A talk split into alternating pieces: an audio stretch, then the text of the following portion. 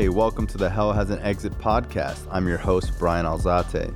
This show is not affiliated with any specific 12 step program. If you or a loved one is struggling with an addiction, please find a local 12 step meeting. If you believe you may need detox or drug treatment of any kind, please call 888 699 9395 to speak to a specialist. The show is sponsored by United Recovery Project, a state of the art drug and alcohol rehab facility.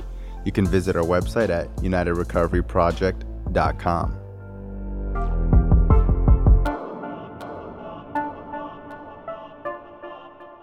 Hey, welcome to Hell Has an Exit. I'm your host, Brian Alzate. Today we have a special guest, my close friend, Andrew A.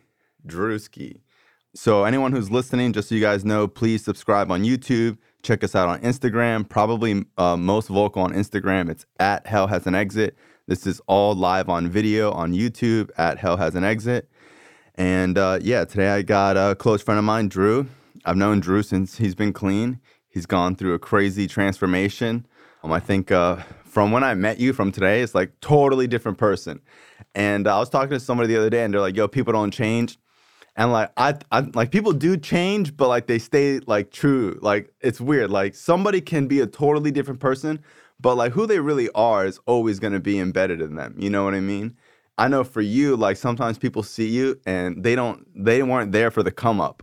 You know what I mean? So like it, it's interesting because like I was there from the beginning. So like I see that you were like that before you had money. You were like that like before you got clean. You know, you're probably one of the funniest people I know. I'll give you that. And uh, you're one of the few friends that I have that has been able to maintain longevity and recovery and still pretty active in uh, 12 step meetings. Yeah, I mean, it's been a, a, a hell of a journey, man. A long ride. Dude, I remember I used to wash your car. Yeah, yeah, that's how we met. Yeah. You had the uh, Nissan Maxima and you had the Volsons on there. Yeah, I love that Maxima. That Maxima was like my favorite, still today, like my favorite car I ever owned. When I bought that Nissan Maxima, like I really felt like P. Diddy. Like I thought I had like acquired everything in life there was. It was so crazy because like when I when I got clean, I remember like I, I probably started washing your car when I had like 90 days clean. Yeah. And like, dude, like it was like I was just like still like burping up crack smoke Mm-hmm. and still like, you know, still had like the the dope sick sweats and stuff. And I remember like taking such pride in that job. And it was like when you pulled up with that car, I was just like, there's I was like, yo, er- and my, the guy who owned the car wash at the time, Isaac, was like, yo, that's Brian. He got clean at, at 17. You know, like he's the man. You should holler at him. I was like, man, I know who that dude is. I see him in the rooms. I was like, he's a legend. And I, I used to uh, you know, like I used to take so much pride in just like washing the people's cars in recovery. Yeah, I probably had four years clean at the time. Yeah. And I used to take so much pride in just washing the cars of, of, of like the people and like getting to know people. And I remember uh, one time, uh, man, I was wa- I used to wash the cars at this uh, one treatment center, and the owner, man, he was like, you know, like he was that dude. Yeah, I worked for him. You know, oh yeah, oh yeah. I used to, Yeah, bro. Yeah, I used to see your punk ass out there sweeping the cigarettes. yeah. So I forgot about that. So first of all, I just want to say it's like a lesson in like how you do one thing is how you do everything. Because like real shit, you're really good at at washing cars, you know? And like I try to tell people today, like a lot of times people think like, oh well, I don't really care about this job, so I'm not really gonna do my best at it. Like they think that they have to be in a certain position to really give it their all. But like I believe like people that are like like, you know, going to be successful are going to do their best whether they're, you know, a garbage man, whether they're a teacher, whether they have a job they hate, whether they don't have a job they hate, like they're going to they don't know how to do things half-assed, you know. And I remember even when you were washing cars, like you just had sick-ass customer service. You're like, "Yo, I'll be there in 15 minutes. I'm sorry, I'm running late. I'm gonna fucking lace you up." You'd come through, and then I'd be like, "All right, it looks good." And you're like, "No, no, no, chill. I'm not done yet. You know, you got streaks over here." And I remember like you just made me feel like I got laced up. Like you made me feel like anything that was wrong with the car, you were gonna fix. Anything like you missed, you're gonna help me out. If you were running late, you're gonna make it up. And uh, customer service is, I think, like half of any business. You know? Yeah, I mean, I, I took so much pride in that job. I think because, like, you know, like I, I can't speak for other people, but myself, like, dude, I used so recklessly for so long. Like, I, you know, like I don't think that I had a W two, Yeah. you know, or or a, a real paying job, like for like fifteen years. Mm-hmm. So like when I got clean and, and, and I was given the opportunity to get that job, like I, I would just for for some reason, man, like I, just getting clean was like my my life had changed so much in such little bit of time, and I was like so excited about like finally being able to live life because I was miserable for so long that like uh, I I remember taking so much pride in that stuff, and and like people used to think I was crazy. Like I know, uh, like you, the other guys, like they used to look at me like I was crazy because I would like walk around. Like I, I worked at the car wash for eight dollars an hour. I would go to the meetings in my car wash uniform. You know, I have dirty Air Maxes on and stuff, and I'd walk around calling myself the Bread King. Yeah. And, and I remember reading The Secret, mm-hmm. you know, like being in my halfway house up at night, you know, just reading The Secret. And I remember like just thinking like, yo, you got to talk this stuff into existence. You got to talk, talk it mm-hmm. into existence. And for so long, like I beat myself up in my head. I used to talk to myself and be like, yo, you're a crackhead. You're a dope fiend. You know, you ain't shit. You ain't never going to be shit. And that came from like a lot of the emotional abuse at home, a lot of the verbal abuse at home too, mm-hmm. as well. So I carried that around with me. So when I got clean, I, I remember like talking this into existence and walking around. And like, I remember telling that guy at the treatment center who like was like a god when I was washing his car, I looked at him. I was like, yo, like, I, I was like, yo, Pete, like one day I'm going to own that car. You know, like I'm the bread king. Like I'm going to have that car one day. And he would mm-hmm. just laugh at me and be like, yeah, kid, you know, like he probably in his head was like, this motherfucker's nuts. Yeah, I remember. So I remember when you used to wash like everyone's car in, in recovery. You know, you wash my car, you wash Carl's car. Like everyone knew, like like Drew was just the dude to wash cars. Like I was cool with like like the group of kids that that you hung out with, but I didn't really know you that well. I just knew you as the dude that washed my car. And I remember you were like mad quiet in the beginning. Like people don't re- remember. Like when you first got clean, bro. Like unless they were the kids that you're halfway, you really didn't speak at meetings. You didn't really raise your hand at all. You didn't share. You didn't talk to nobody.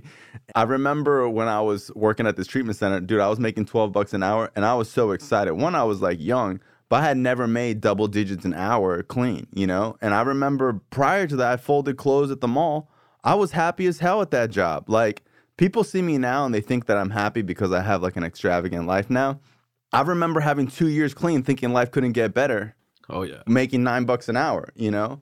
And even at that job, like there was times where it sucked, but like, bro, I was happy cleaning up cigarette butts. No, And I- that, that shit sucked. I remember one time in the parking lot we were fighting. Yeah. And I was like, I, you, I was like, yo, it's hot as hell out here. Y'all, y'all clients fuck these vans up. I'm picking up gum everywhere. Uh, I, these shits are dirty as hell. I'm sweating, man. This ain't worth it. I was like, yo, my job sucks. And then I seen you struggling across the parking lot, sweeping cigarette butts Mm-hmm. into the thing, and I, and you're like, nah, man, my job sucks, but it's better than getting yelled at by these damn kids and Yeah, stuff. yeah. I'd rather work outside and not deal with nobody than to be inside. Cause yeah, I mean, working in treatment is great, but like, bro, sometimes you have a kid ninety pounds calling you a bitch and he's gonna fuck you up or something. But like at one point, I only did the UAs and they used to just call me piss tech. I remember like all the kids would be like, "Oh, you're the piss tech." You know, it is what it is. the thing that I like is that you know, like I, I got to see you as that. Like a, a lot Yeah. of people didn't get to see, you know, like, and, and that's what's cool about this. You know, like this opportunity for this podcast is like we get to talk about stuff like that because people don't see that stuff. Yeah. I got a lot of sponsees now, and they're just like, you know, like I, uh, you know, like I sometimes like I got, I got these crazy young kids, and they call me, and they're just like, you know, like I'd just be okay if I had your life, and I'd be like, nah, motherfucker, you don't want my life. Yeah. Those first two years clean, like uh, if I had a pack of Newports, a tall boy, a Red Bull, and some girl in the female halfway mm-hmm. house phone number to go out on a date with Friday night, I was the happiest man in the world. Yeah, bro, I didn't need nothing. You know, my first year clean, like there was a lot of ups and downs from like depression and wanting to use. There was like something spiritual about not needing anything. I didn't even know what shoes were up until I met you. Like I remember for like four years, I wore Converse and Vans, and I would look at people's shoes, but I wasn't like into shoes. But I couldn't imagine buying two hundred dollars shoes. I remember for my birthday when I had like four, I think four years clean. It was like a huge decision to buy these two hundred dollars shoes, and I was like tripping if I should buy it because it was like a a big expense to me. Yeah, dude. I my my whole first year, my I, all my wife beaters, my undershirts, like At they, the gas station. they still had the uh, the ones I could get at the gas station, but all the ones like that I brought with me Mm-hmm. to like treatment and to come down here and like move my whole life from New York down here. Like my Mm-hmm. my wife beaters at the bottom still all had the green stains from the OC eighties. Yeah, yeah. because I had the same undershirts for you know five or Mm-hmm. 6 years. Like there was like you know in my usage there was no such thing as like new clothes. Clothes. Mm-hmm. You know, like Yeah. I wasn't like. And, For it's people like, that don't know, so when you're doing an Oxy 80, you lick it and then you use the bottom of your shirt and you rub it off. So that way, like all your shirts have that green shit on the inside. Yeah, and then the second part to that is you gotta, you know, like once you got the green off, you know, you get it nice and uh, white there, and then you uh, a lot of people like like to smash it, but if you're a professional, You would grind it. Yeah, I never did that. you gotta get the hose clamp, man. It makes a difference. Yeah, dude, it makes it so fine. The powder gets so that was good. fine. I would leave bits of green in the eight. oh, you're sick. I would leave like a little bit of that. I just I'd mush it up. There'd still be like the time release in the fucking powder. I'd just snort it anyway. Yeah, that's because you're a severe crackhead, man, and you like you have no type of patience. Like I had to, I Yeah, had there was yeah. an art to it. Like you know, like Yeah, it's interesting because like when I first got clean, a lot of people would be like, "Oh, is Brian really an addict or whatever?" And I think um some of the stuff I do clean like reflects that. Yeah, oh yeah, You know? yeah. The way you just eat a whole box of cookies and stuff. the craziest shit ever was when I lived with you, and Yeah. uh, I, I I went to the supermarket. I remember buying these ice cream Snickers, man, and I was like, I I, I left them. Hold the- up, hold up. When we moved in together, I said there cannot be any junk food in the house. Bitch. I thought you were playing. I know, I know, but like I said that. I remember being like, "Yo, Drew, if we're gonna live together, there can't be no sweets, there can't be no chips. Like I cannot have that in the house." Even till today, people come to my house like, "You ain't got no food." I will eat it all. Yeah, well, you were telling me this when I was 270. Yeah, you yeah, know, you like I was. I know. I, was just like a, a fat monster, and, and like, yo, like, before we even get into the story, we gotta talk about the fact, like, I don't understand how people in recovery don't struggle with food.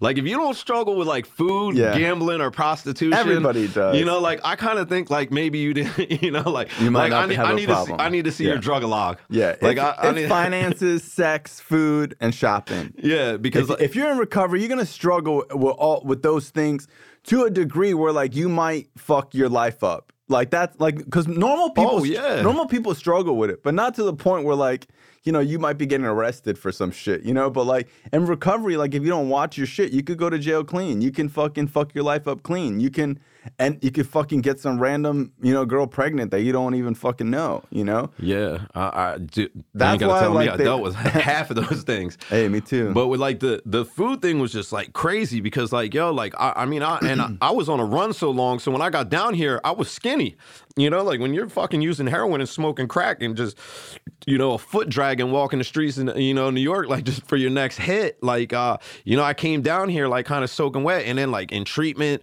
like I thought it was the craziest thing that they gave you a sixty dollar card to go to Publix. Mm-hmm. Like yo these kids were like in there like getting like protein bars and like you know like they were like getting like meals to cook. Yo I, I uh, they gave me that sixty dollar Publix card. I was in the fucking I was sweating in the in the ice cream aisle in the freezer like a crackhead scratching mm-hmm. Grabbing like four different kinds of Breyers I had the honey buns I was mm-hmm. like yo I'm gonna put the peanut butter on the honey buns and put the ice cream on top and just you know stick it in the microwave for like 20 seconds just get it nice and soft and then they bring me my meds at night I eat my meds and I just fucking eat eat eat and eat Overeating can be like Xanax in the beginning, bro. That shit will fuck you up. I used to steal. I used to steal ice cream, bro. In the I beginning? when I first got clean, one I stole for like a year. I stole from Publix and Walmart my first year clean, solid. Like I never paid for anything, especially if there was a line. If there was a line at Publix, I was like, bro, they're making me steal this. Like I really had no idea of like, I didn't understand that like even if you got away with it or if it wasn't a big deal, like I didn't understand that every little thing you do in life matters. I always had this idea that like, oh well, I could still do this shit and it ain't gonna be a big deal. I can lie about this and it's not gonna affect me. Oh, if I do this, it's not gonna. I didn't understand that all that shit affects your how you talk to yourself, how you interact with people, your trust issues, and like making amends to people and shit. It's crazy that you caught it. It caught me. It took me. I got nine and a half years clean. It took me to have an eight or seven and a half, eight years clean to like see it. Yeah. Like yo, I struggle with food like with like eight years clean. I mean, like, and I had accomplished everything I wanted to accomplish. Any goal that I wanted in the recovery, I reached, and I just couldn't do the fitness thing. Like, I wasn't willing to give up food. I remember at five years clean, my wife at the time, now my ex-wife, would like, uh, you know, like she would like tell me that like, you know, like you should, you know, like eat like this and do this and stuff, and like, yo, like, and, and like, I would literally go out to a meeting and I would time to make the meeting, and I would tell her the meeting ended at a certain time, and I would make sure that I beelined out the meeting and not talk to anybody outside. Jump in the car real fast, drive to McDonald's, get a McDonald's, go through the drive-through, order a fucking Big Mac meal. You know, uh, Mm-hmm. I needed a, a milkshake so I could snort that. I needed an extra, you know, like two apple pies so I could shoot that, and then I just wanted, you know, like, and then I remember like getting there and then the food coming out the window and having the food in my car and then just eating it real quick and before I could leave the parking lot, just like the drugs, just like it always was when I was copping crack or shooting dope. You got to circle back. oh wow. no, no, no. I was saying, like, yeah, you, you circle back and go in there. and, and, and just like uh, uh, uh like it would be like like I remember copping on the block and like you know like you would like always want to save like twenty dollars like I would go with a hundred and I get like Not me. Not me, but I know what you're saying. I would always in my head think that I wasn't going to use that last twenty dollars for drugs. So I'd have hundred dollars. I get twenty a crack and sixty a dope, Mm-hmm. and then I keep that twenty dollars real fast. And then by time I made it to the end of the block, I would turn around and go back and use that last twenty because I was just like, I I was like, what if this happens? What if this happens? Mm-hmm. I was doing the same shit with food. I'd be in the McDonald's drive-through, and then I'd leave, and before I fucking left that parking lot, I'd be like, oh, I forgot to get an ice cream sundae, or yo, I need one more McChicken. And then I eat that shit in the car home, speeding in 595, get off our exit, stop at the gas station, and go in the bathroom and just throw some mouthwash in my mouth real quick and like throw some water on my face like I was going home to my parents after just, you know, being 18 years old and Using- leaving a party yeah. stoned. With some Visine and some cologne. Yeah.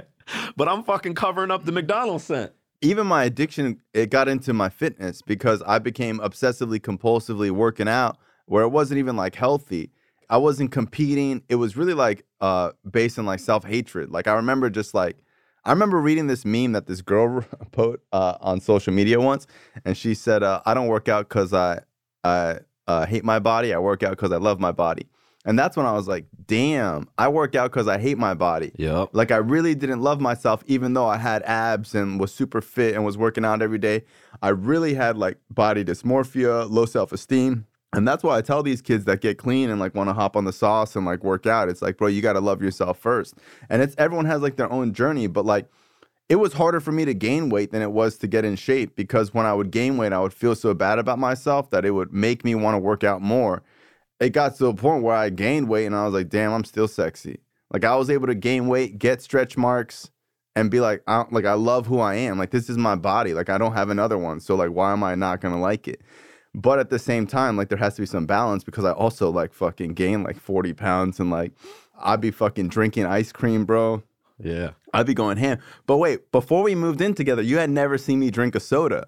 Like before we moved in together, I only ate chicken Caesar salad, Yup. grilled chicken, and water. Yep. And I remember like you not believing that I have a problem with food because you saw that I would wake up at five in the morning, go jogging. I drink a gallon of water a day. I ate super clean. And I remember telling you, like, bro, I cannot have sweets in the house. Like, I will fuck that shit up. And I remember you thought it was a joke. Yeah, I did think it was a joke until that day when I got the ice cream Snickers. I had them in the freezer. And Hold I, up. First of all, there were the little Snickers. No, they were ice cream Snickers. Anybody that that is a sweets fanatic, anybody that got that sweet tooth from shooting dope and knows a good snack knows that ice cream Snickers changed the game. Dude, I had that box in the freezer and I remember going to work that day having a terrible day at work and I was I was a fat kid, so I was thinking about them ice cream Snickers all day long. I mm-hmm. was like, "Oh shit, when I get home, I'm to tear these up." And I remember getting home and going in the freezer and seeing the box open, I'm like, oh, you know, and I picked it up and it was still heavy. And I was like, oh, you know, Brian probably had one or something, you know, like this is cool and stuff. And I remember putting it out on the counter. I turned around, poured a glass of milk. I was like, I'm about to knock these things out. And I turned around and I stuck my hand in the ice cream Snickers box and I almost broke my fingers. And I was like, what the fuck? I was like, what the hell is in here?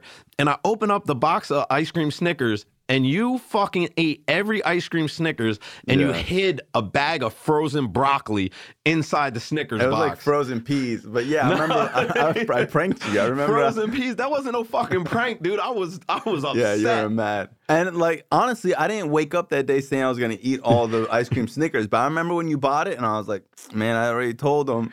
And then I came home one day, and like nobody was home. Like the weird thing is that I can eat good in front of people, but as soon as I'm alone with it, Yeah. like I just start staring at it, and it like talks to me. It's like, yeah, yo, you smoking crack. yeah, it's like, hey, it's your old friend.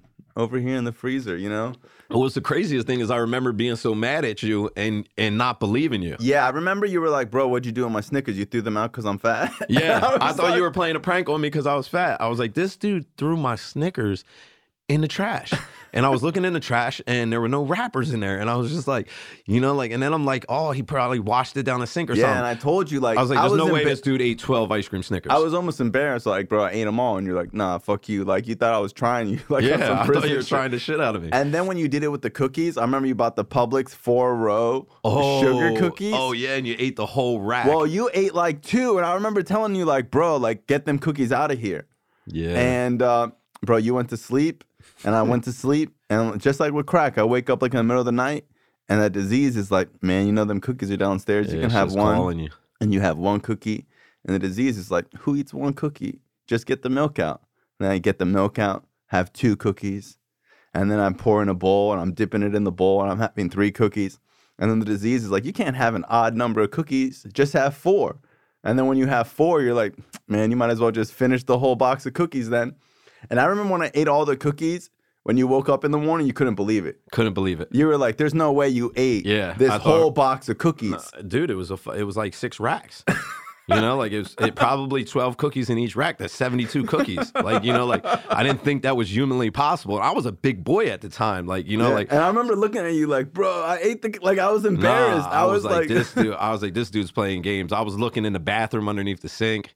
I thought you hit him underneath the couch. I was like, this dude thinks it's fucking funny, man. Like you don't fuck with bro. a fat kid's cookies. what's fucked really up about you is that you would order pizza and eat one slice and leave it there. Oh, and I would used to catch you in the dark eating and a I'd pizza. be yeah, I'd be, be pitch black. I'd be eating the pizza, hovered over in the middle of the night. But like, bro, I got a food problem. Like That's I- when I knew that you were a real crackhead. Like I had heard the stories about like you being 16 years old and like at 15 in the classroom and hitting a crack pipe and blowing the smoke into Yeah. the book bag. And you know, I talked to people that you knew in recovery and stuff. And You know like, what's funny is that I've told that story like one time, but I don't realize how fucked up that story is until like other people bring up. it up. Like. I mean, like I, dude, like I, I'm no one to talk about any other drug addict. I was terrible. Like I terrorized neighborhoods, states, countries. Like I did some bad shit. But like at 15, I'm pretty sure I was in social studies class, like you know, paying attention and like maybe like playing a sport or two, like you know, maybe a little tree or a Heineken or something.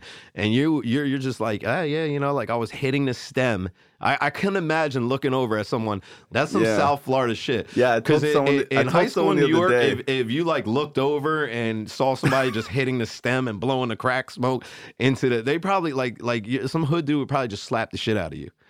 I remember it's not like I wanted to smoke it in class. That was that's mad dumb. But like I remember copping the crack, smoking it before school, and it's like, bro, if you still have crack and push on you, it's like, what are you gonna do? Not smoke it? So then I'd be in class. Imagine smoking crack and you gotta wait till class is over to finish it. I'd raise my hand, go to the bathroom, be smoking crack out of a pencil, a mechanical pencil in school, and then I remember going back to class. Burping crack smoke, like for people that don't know, like when you smoke crack, you're supposed to like take a big hit and hold it in. so like hold it in. Hold sometimes it with, it gets it with your chest. yeah, you got to really hold it in. Yeah. So when you'd be taking these big monster hits, sometimes when you blow out, no smoke comes out. But then later on, like th- it could be 30 minutes later, you'll burp and a crack smoke will come out. That's the best. And I remember being in class and I would burp and like a little bit of crack smoke would come out. And then, bro, I'd be coming down. What am I going to do? Not take a hit? And I remember I would just like wait for the teacher to turn his back, crouch down, take a hit, hold it in, open my backpack, and blow it in my backpack. That's crazy. And I remember there was like a couple kids in class who were like, yo, this dude's really doing that shit in class. They were like bugging. They were like, what the fuck? I probably would have been bugging too. Yeah, I remember they used to call me Brian the Baser. Like, yo, Brian the Baser. How did it work with the mechanical uh, pencil with, Oh, like, it the, the- with the push hit? It was the um you can't really push a mechanical pencil, but like I had done this probably 30 times where where I would bring a glass pipe to school, but there was times where there was this kid, uh his name was uh Jude. He had paper chaser tatted on his on his forearms, and I went to a school. This is when I went to a school for kids who got kicked out of school. So there was times where I didn't want to smoke crack. Like I didn't plan on it, and then he would just be like, "Yo, I got some," and then I'd just give him my phone, my shoes. I promised to pay him back later, and then he would give me a penny worth of crack, like a little rock. And then I'd be like, how am I going to smoke this? So then I would get a mechanical pencil. Then I'd have to wait to to go to home ec because we went to home ec every day, Mm-hmm. and steal not even the copper chore, but the the silver chore, I'd have to rip the chore out, make it into like a screen, stuff it in the mechanical pencil, then go use the bathroom, put a little bit on it, smoke it. It would start melting and shit. You'd be like inhaling plastic and shit. That's And- wow. And then it's like, bro, you really can't. You'd have to make like three pens, to, three like crack pipes to like get uh, to finish the crack because it would just start melting all over the place. Damn, you're a professional crack smoker. I'm surprised you didn't I was get nice- paranoid. I was paranoid, bro. I remember fucking smoking crack and I was walking back to class with crack in my lungs still, just beaming. And you know, when you're on drugs, you just think everybody knows. I couldn't believe nobody was like, this kid's on crack. Like, no one said anything. I remember walking back to class and I was high as fuck from just taking a blast. And the security guards started running towards me and I thought they were gonna tackle me. And they just ran past me and like some kid had like jumped the fence and they chased them. But I remember just, you, you know how it is, bro. Just Oh, fucking terrible. paranoid out of your fucking mind in school is the worst. Yeah. I mean, uh, you were doing it as a child. I did it as an adult. Imagine being 30 years old and smoking crack in the basement of your dad's you get, bar. I get naked too. It's just funny. You know, like I'm taking I- uh, my my dad owns this bar and nightclub, and the whole neighborhood knows us. You know, and I'm you know like I'd be like, I'm only gonna do heroin today. I'm only gonna do opiates. I'm not gonna smoke crack. no one wants to smoke Um, crack, no, bro. I'm I telling hated you. it. I told myself every time, and then just like it would just like magically appear, and then it's just like, all right, you know, like just, just give me, all right, I'll, I'll take, uh, just give me thirty dollars worth, you know, like just a Mm-hmm. little bit of crack. I got some landing gear, landing gear for for the the viewers out there that don't know. That's you know, a nice little opiate down. to come Yeah. down, so your heart ain't beating out your chest, and you're not going crazy. You know, like I would just start smoking, I couldn't stop, and um. I, every time I got paranoid, and I'm a grown ass man at this point, 27, 28 years old, living in my uh in the basement of my father's bar and nightclub, and you know like smoking crack it, to the point where I'm up for three days that I get so paranoid that I think Jamaican drug dealers are outside to kill me, and you know like I you know I would pick up the phone and, and like I'd get completely naked, and I'd pick up the phone in the middle of a snowstorm and call 911 hmm and just have the cops show up to my dad's bar and like run outside butt naked. I, you know, I still got a bad burn mark on the inside Yeah. of my thigh from running out with a hot stem in my hand. Mhm. You know, like trying to cover myself up, forgetting that I had the stem grip so hard. Mhm. You know, like and, and like just running out barefoot in the snow, banging on the back of the cop car for the cops to let me in and like arresting myself. And like just having and, and it being like twelve o'clock on like a Thursday afternoon, and like just like everybody's like working and being normal human beings, and like normal And stuff naked is going on. outside in the snow with a Yeah, crack pipe. yeah, just like you know, like and I, my poor father, God rest his soul, like you know that he had to just experience that. I mean, like I think sometimes that him and my older brother used to like they used to try to like tie me up and like like hold me down Mm-hmm. so I wouldn't like do nothing crazy when I was in one of my crack rages, and it was like every time, hmm like you know, like I'd be like, all right, I'm Yeah, just gonna didn't do that once. Nah, it was like it was like 20, 30 times, and I just like would tell myself like, yo, like you're just gonna, you know, like you're just gonna hit it a little bit today, and then not like gonna get paranoid. No. no one's out there. Yeah, you're, you're just gonna good, you're gonna fucking get high. Don't get paranoid. As soon as that crack touches my lips, you're like, "Who's there?" I heard something. You Bro, know? I remember I used to smoke crack, and you know, I just think I was the only person that do this, but I think other people do this. But like, as if I don't do this in front of people, some people do this in front of people. But like, if I'm by myself, I start taking my clothes off. Like, I take a hit, the shirt comes off. I take another hit, my shoes are coming off. I take another hit, my socks are coming off. After 20 minutes, I'm butt naked. Why are the socks always the last thing to come off? Sometimes nah, I sometimes you because the socks protect you. I Your- know, Your but, mom like- never told you that when you were little. nah. I just remember like vividly remember like you know like uh, like naked with your like just on. being butt naked crawling on the floor like you know like in New York we had basements in New York and New Jersey we had basements Mm-hmm. Yeah. and uh the it, it was like the popcorn ceilings so like there would be like shit all over the floor so it was like really bad like when you were like fiend out for three days and you'd be crawling across the floor Rambo style with your socks on like just picking up crumbs and like smoking popcorn I it would like burn your throat so bad Yeah, like yeah. you just like it, it was just insane I've smoked it all. I smoked. I smoked an, half an Ativan by accident. But uh, uh, so I remember this one time I was like on all fours, butt naked, and my parents were awake watching uh, what's the voting show, the vo- American Idol. Oh. So I remember, bro, it's like nine o'clock. I'm geeked out of my mind, pretended like I went to sleep early, and my door's locked. And I remember being on all fours. Staring underneath the crack of the door. And I, I would do this every time. I would get butt naked, go on all fours, and look under the crack of the door for shadows or for like somebody coming. I remember I was staying there for so long, my mouth was open and drool started to like collect a pool on the floor. A dog barked across the street, and I was just like, "Ugh." and I was just like run in bed and like pretend to close. You ever try to close your eyes on crack and you're just like, So insane. So insane. Just be just your heart just beating so fast, you're sweaty as hell, and you just jump in the bed there like ain't nothing worse than that. And it's like, the worst. and it's like every time you do it, the come down does not equal the high. It's the worst fucking feeling. You just want to kill yourself. I've thrown away all my crack pipes. Like I used to, every Yeah. almost every time I smoke crack, I throw away my crack pipe and then like go look for it again in the bushes. And that, I think that's the most like when they talk about you know like in twelve step programs when we talk about uh the Insanity. insidiousness Yeah. the insidiousness of the disease. It was like yo like every time I smoked crack, something bad happened.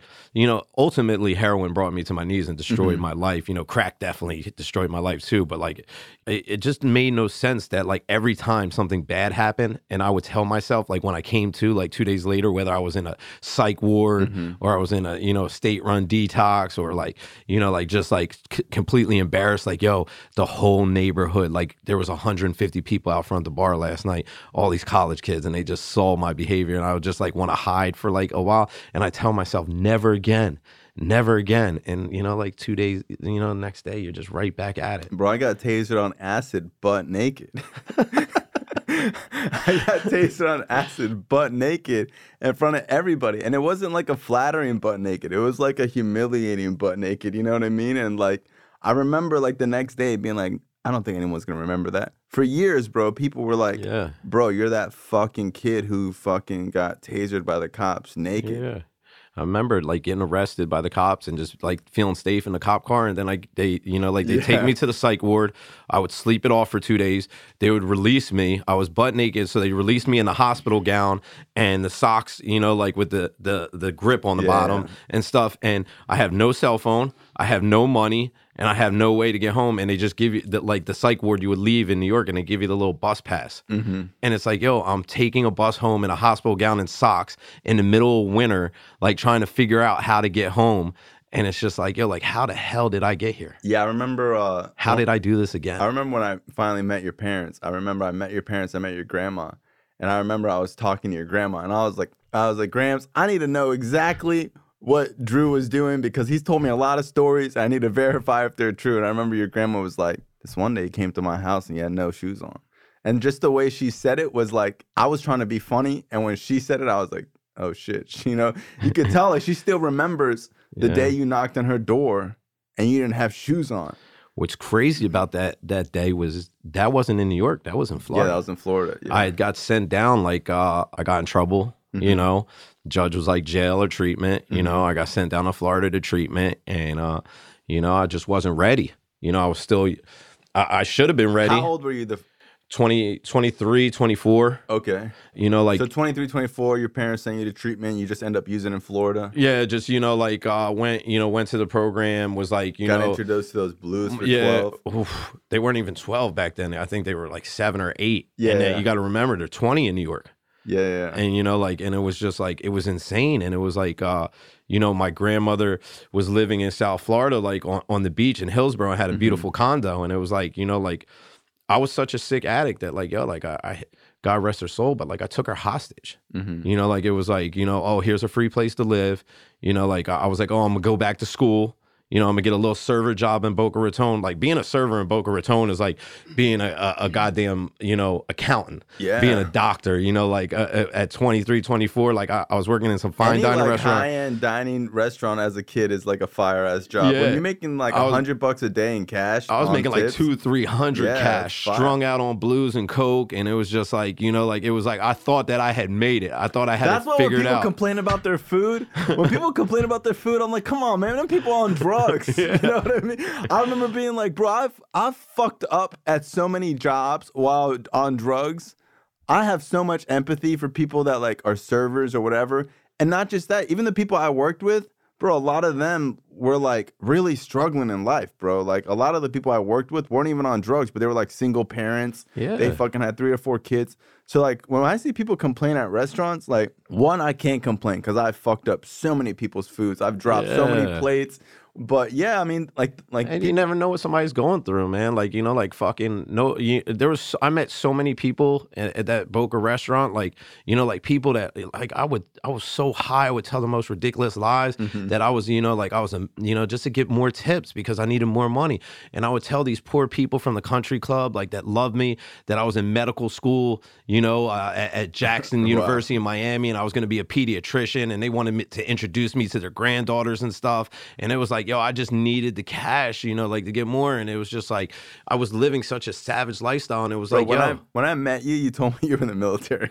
I remember. I remember. I was. I believed it too. I was like, bro, this dude's. a- I didn't know. I One- told you I was a barber in the military. One, you Like, told me you're a barber in the military. Your roommate had a picture of her daughter up on her fridge, and I was like, "Who's this?" And you're like, "Man, don't worry about that." I was like, "Bro, who is that?" You're like, "That's my daughter," and I was like, "Oh, I didn't know you had a daughter." You know what I mean? and then years later, I'm like, "Bro, this ain't your daughter, you fucking liar!" And you lied about your age for like ten oh, years. Oh, forever. When I first got clean, I was so embarrassed that I got clean at 31.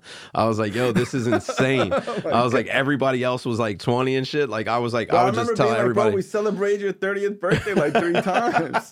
I was like, how? I remember at one point I was like, bro, I need to ask somebody, bro. Like, get his ID. We're figuring it out. I need to know how old Drew is. yeah, I, I was so fucked up for so long. I lied about my age when I got clean I too. was so fucked up for so long, and just like such a, I, I it was so hard for me to take the mask off when I first got down here because I, it, people say that you don't take the mask off in recovery, you hate yourself and, and you're and the, and stuff. It was the opposite for me. I was so happy and I was enjoying my life so much that I didn't want to like mess it up with anything, you know, Mm-hmm. like and I, I didn't do enough work on myself yet. I didn't work enough steps yet. I, I didn't understand this recovery thing, and I was just like, you know, like I probably lied about my age till I had six years clean. Mm-hmm. You know, like, and it was just like, yo, what the fuck are you doing? yeah. You know, like it, like it was just like crazy stuff. You know, and uh, it, you know, it's just part of the disease, like just like attacking you in, in mm-hmm. certain ways. And it was just like that experience that I had with with my grandmother and holding her hostage like that. I think I, I learned a lot of things, like uh, it- during the quarantine and during COVID. Uh, my grandmom got really sick, and you know, like she was ninety one years old, and you know, she was dying. And at the same time, I was going through a divorce the whole country's fucked up work money everything that you know mm-hmm. like that like you can get outside of yourself the strip club the casino mm-hmm. all this shit is shut down you know and i was just stuck with myself.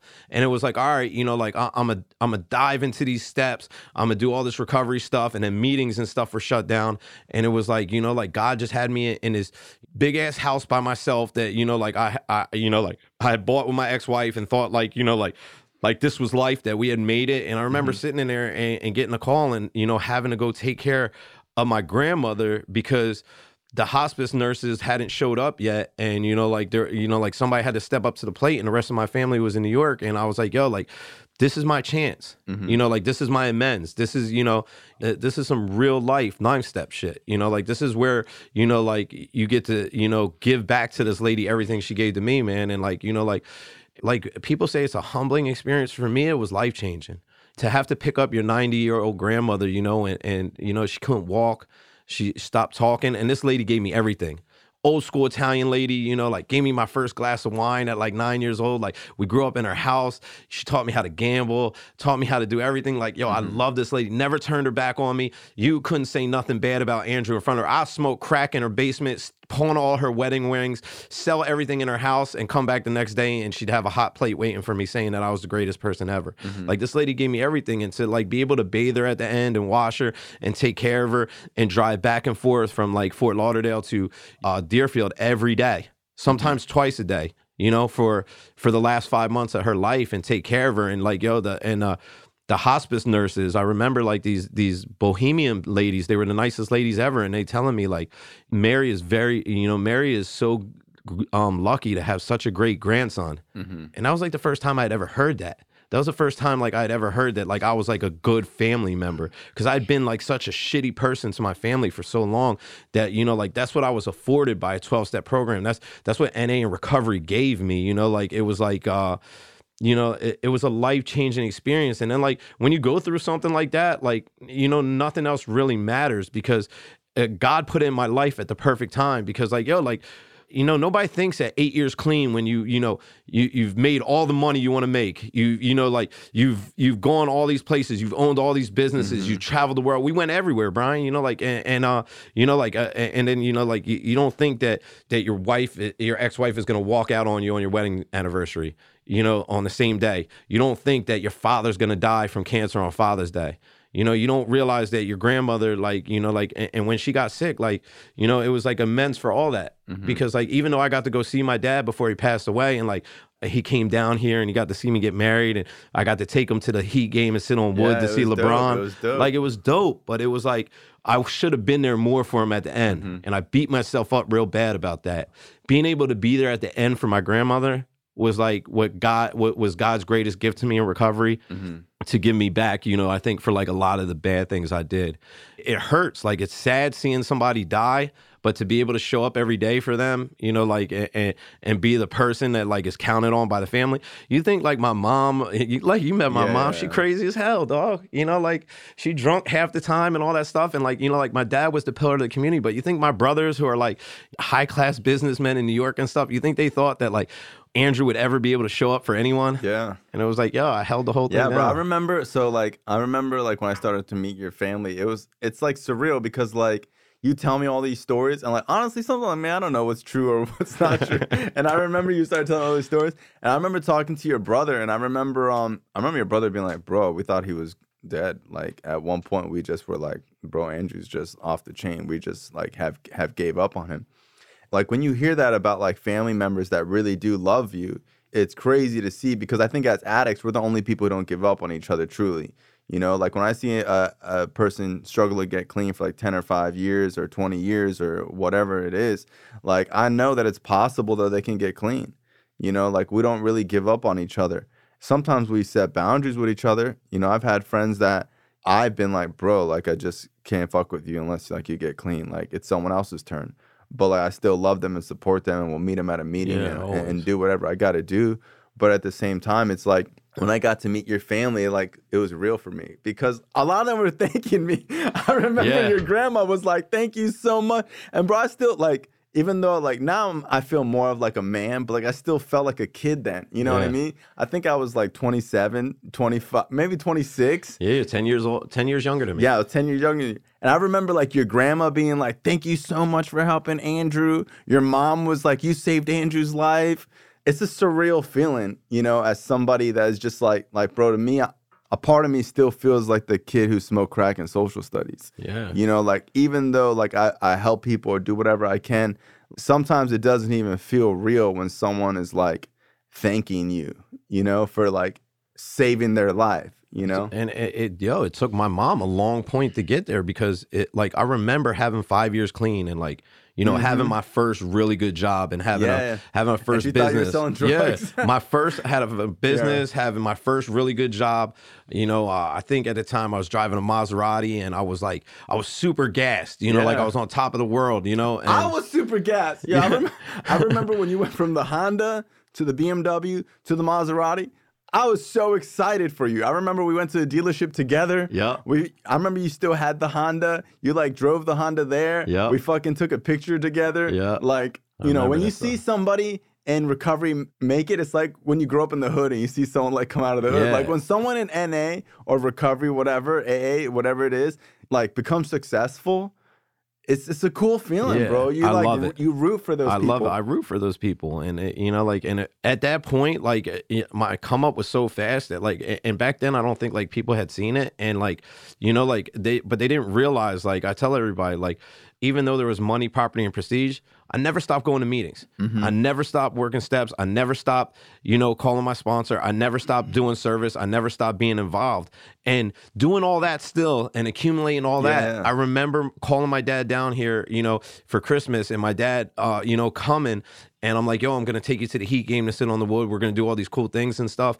And you know, like, but I want you to come to uh, Friday night meeting with me, like the big meeting down here in Fort Lauderdale. And I was like, "Yo, I want you know, like, I want you to see me get a medallion and stuff." And I remember my mom being in the background and saying, like, Andrew, that's fucked up. You can tell all these people all these things and stuff, but to have your father come all the way down here and spend this drug money on him and think that you can buy his love with money and all this stuff when I, I know what you're down there doing and stuff. Mm-hmm. She's like, I'm not dumb. I it, those people, uh, your your cousins, they show me your Facebook. Mm-hmm. Like I see what's going on. She's like, and I'm like, mom, like I, you know, like I got it.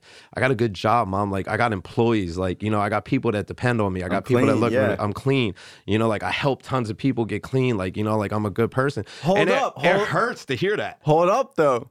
Because originally you had done this again to them. So when you first got clean, you stayed clean to nine months. Yep. Had your family fly down here to see you get a medallion. Then you had to tell them that you used. Yep. Right? Yep. Mm-hmm. I had 11 and a half months clean and, uh, you know, uh, I, I drank. Mm-hmm. And I, I didn't want to like say that alcohol was a drug, man. And Mm-hmm. I, you know, like I drank and um, they came down here, you know, like to and, and to see me get my one year medallion and all this stuff. And, you know, two nights earlier, I had picked up a white key tag. Mm-hmm. You know, I had fucking used again, man. So, and I was like- like, how did I get here? I was defeated at that time. Mm-hmm. Like I was defeated, but I, you know, like the love of the rooms that I received, like, you know, like 32 years old, never had shit, never had nothing. I was working at the car wash, you know, like I had a little bit of money. I had just gotten that that Honda Civic. You love that. You know, Honda. I had just gotten it. Uh, the payments were one ninety nine a month. I couldn't even afford the electric windows, so I had the roll up windows. Still, I didn't have no sunroof. I had the little AM FM radio with a CD player. It had the cloth interior, but I would wax and wash that thing every day, and it was mine.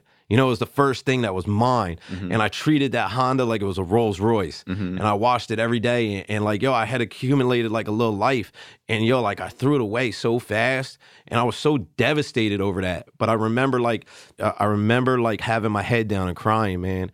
And uh, you know, like, and I'll never forget it, man. Like uh, over the years, like, there's been a, like a lot of people that are detrimental. But there's this old guy in the meeting church. Church said to me, he's like, "Look, son, he's like, there's one or two things you could do, man. Like, you know, like you could go that way, or you could go this way." And he's like, but you need to pick your head up because you had your head down long enough. And he's like, I want you to go pick up that white key tag, just like you were picking up your one year medallion tonight. And you hold your head held high. And he's like, and from now on, you stay clean. And he's like, you're going to show people relapse is a reality, that it doesn't have to be a requirement. Mm-hmm. And that, you know, like, and that people can go out and relapse and come back and learn from it and stay clean. And he was like, You're going to be able to show so many other people that relapse that it's possible. Mm-hmm. And, you know, like here it is almost 10 years later. You know, I'm still clean. Yeah. And like, there, I, there's so many people that, like, you know, like that I That's ha- crazy. You're coming up. Yeah. No, you have nine and a half in May first. You May, get ten yeah, years. Yeah, May 1st, I'll have 10 years clean. Wow, that's Yup. dope. So crazy. It's fucking Crazy. decade. Yeah, it's wild. and uh you know i never thought you know like in those 10 years like uh, you know like in it, it's crazy like if you i- i- if i go back to the treatment days like and, and like the assignment they gave you in treatment like where do you see yourself with you know like if you had five years clean like yo my goals were like i was so broken and such a bad junkie that my goals were simple i wanted to be able to have a relationship with a female Mm-hmm. i wanted to be able to have three friends Mm-hmm. three friends, a relationship with a female. I wanted to be able to keep a job. I wanted to be able to read a book. That was four. And then number five was I wanted to be able to go to my parents' house and them not lock the doors on me. Mm. That wasn't after like 90 days clean or after a year. Five years. Because now you like see these kids and they got 90 days clean and they're like, oh, I wanna I wanna own a halfway house or Mm-hmm. you know, I wanna run a treatment center. Bitch, you can't run a half mile, but you wanna run a treatment center. You know, like you you fucking you're you're you're sitting out, you don't go to work, you sit all day and you drink tall cans of Red Bull and blow Newport 100s all day and understand why your life ain't getting better, you know? Like and nobody sees like the work that gets put in or the work that you do. And like that was the reality of my life that I was so broken that those five things, like I didn't see them attainable in five years. Like I was like, you know, like that was out of reach. Yeah, that's beyond your wildest dream. That was beyond my wildest dreams. So like when after like a year or two years, when like yo, like Mm-hmm. I, I came up pretty fast, I started to accomplish stuff, but I worked so hard because I in my head, yo, I had thirty something years to make up for. yeah. I was like, yeah, yo, one thing I could say is because I live with you. So I knew what it was like to see somebody work 80 hours a week. And I remember, like, you know, because cause my mentality changed too, because I used to work 12, 16 hour a Yeah. week and go to school. So I never really had a full time job, especially when you have a commission based job. When you have a commission based job, you have no concept of of going to sleep, especially if you have the ability to work 24 7. Yeah. So as addicts, we really excel in those commission based jobs, sales jobs, or whatever it is. It's kind of unhealthy for people that get clean. They kind of have to Yeah. just serve ice cream and get a fucking lazy, regular nine to five job and then just pay their little rent and build some stability because you can get out of control. And I remember I was working 80 hours a week and you were working 80 hours a week. And a lot of times people would be like, oh, you have this or you have that or whatever. And I'm like, motherfucker, we don't sleep, Yeah. you know? Yeah, and and th- what prepared me though for all that was I was so grateful for the car wash job Yeah. because that prepared my first eighteen months doing that. That prepared me for that. I used know? to bust my ass to make four hundred dollars Yeah. a week, and I was so happy with it. I And couldn't even believe you were it. folding jeans at Barney's, getting talk shit to. Hell yeah, bro! I used to do the back stock at Barney. They wouldn't even let me do the yeah, sales. they didn't want you on the floor. Nah, I remember I'd be like, "Yo, like, can I get the sales job?" And they're like, "Yeah." As soon as someone quits, somebody would quit, and I'm like, "What's up with that job?" And they'd be like, "Oh, you're so good at what you do. Just keep cleaning the bathroom." I remember I used to clean the bathrooms, and it used to be like on rotation, where it used to be. A, it's supposed to be someone else's job to clean the bathrooms. And I remember like my manager, the store manager, was like, "Hey, Brian, uh, you're just gonna clean the bathrooms from now on." And I was like, "Okay, cool." And I cleaned the bathrooms. And I remember this other lady, Brenda, who worked there, was like, she was the meanest one there, but she actually stood up for me and she was like, "Hey, it's supposed to be each of our jobs to clean the bathroom. That's not right." And I was like, "Yo, I really don't have a problem cleaning the bathrooms. Like, it's not really an issue. Like, I put gloves on, only we use it. It's not like people are really destroying it, you know? Like, I put gloves on, I fucking spray it with bleach, and I'm out of there." And I remember she made a big deal about it, and I, I really didn't care. I was like, "Yo, I'll clean the bathrooms Yeah, straight." just grateful to have a job. Yeah, that's bro, why I I was like, that- yeah, there wasn't one car I wouldn't wash. Twenty percent off employee Yeah. discount. What? I was just happy to like feel like I felt important at the car wash. Like Yeah. it was crazy because like yo, I was broken and beaten for so long that like I didn't have any purpose. So Mm-hmm. it gave me a little bit of purpose and it prepared me for everything. And you got to meet everybody. Meet everybody. Yeah. That job plugged me in with so many people and like advanced me in my career later on by so much. Like Yeah. people don't even know. And that's why I like when these new kids come up to me and my sponsees and they're just like, I want to do this or I want to do that. Like, you know, like I I sit their ass down, man. And it's like, yo, you got to fucking stay clean. Mm-hmm. If you don't stay clean, none of this other shit matters. Mm-hmm. You know, like I've seen so many people, and I know you have too, like so many people in our lives that, you know, had multiple years clean and Yeah. made made 1000000s Mm-hmm. made millions, traveled the world, had had every exotic car in the world. End up did- suicidal. Yeah, you know, Lose it like want to kill himself, start using, kill himself, and everything. And it's like, yo, Mm-hmm. you know, like the main thing has always been NA. The main thing has always been recovery or 12 step program. Mm-hmm. Like without that, I'm nothing. So like, uh, you know, like it, and that's why like people like, I, I don't care if people make fun of me because my Friday nights, you know, consist of, you know, going to the same meeting that I went to when I had 60 days Mm-hmm. clean. Cause I'm gonna continue to show up there every Friday because Yeah. like, yo, like what is on the other side? You know, like what is the, the I mean, bro, reverse? the same people that like clown me for being like a, uh, a recovery geek. I live my whole life trying to be cool. That when I first got clean, like I really wasn't cool. Like if Yeah. when you think about like how I was back then, like when I first got clean, like I was still cool, but like I didn't need to be everybody's friend. Like I was still funny and like people liked me or whatever. But like I remember like I wore glasses. I didn't have like cool clothes. I didn't care about none of that stuff because I cared about it my whole life. I always cared about what the outside looked like. I always wanted to be like the most popular kid in school.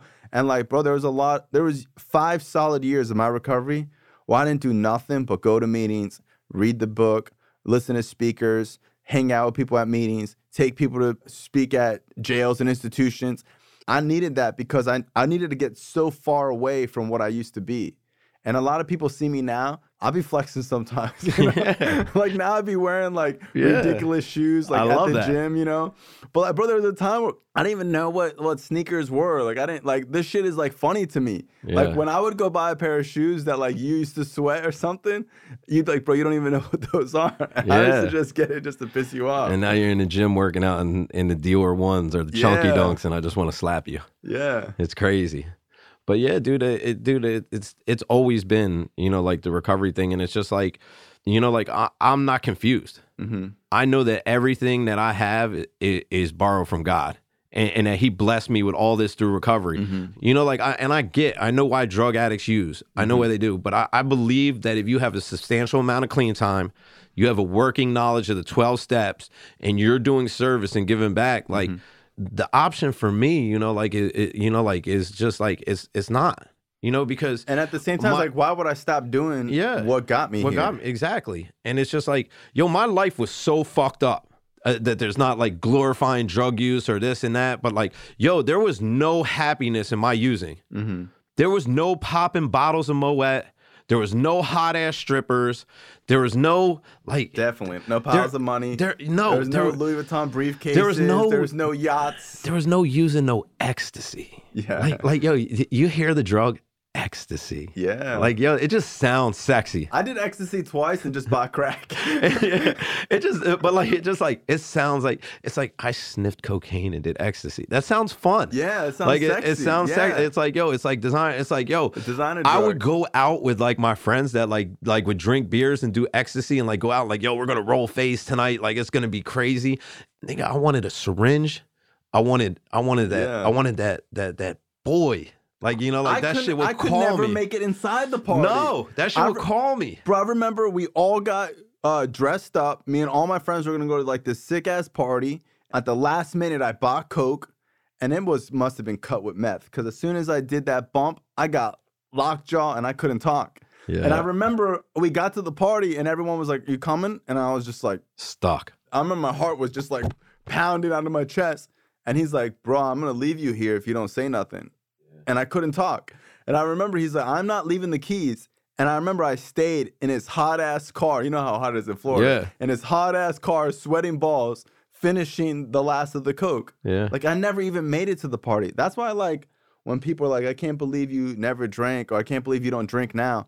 Like I never did. Like that I never even was attracted to it. And for you, I think like alcohol is like like the kicker for everything. you Oh, know for I mean? everything. I mean, dude, I my father had a bar and a nightclub. Like I Yeah. grew up on that stuff, but it was like, dude, like, and it, that's the crazy thing is like to to all the partiers, I was disgusting because I do the the drugs. But even to the drug addicts, I was disgusting because like, yo, I would be in the dope hole.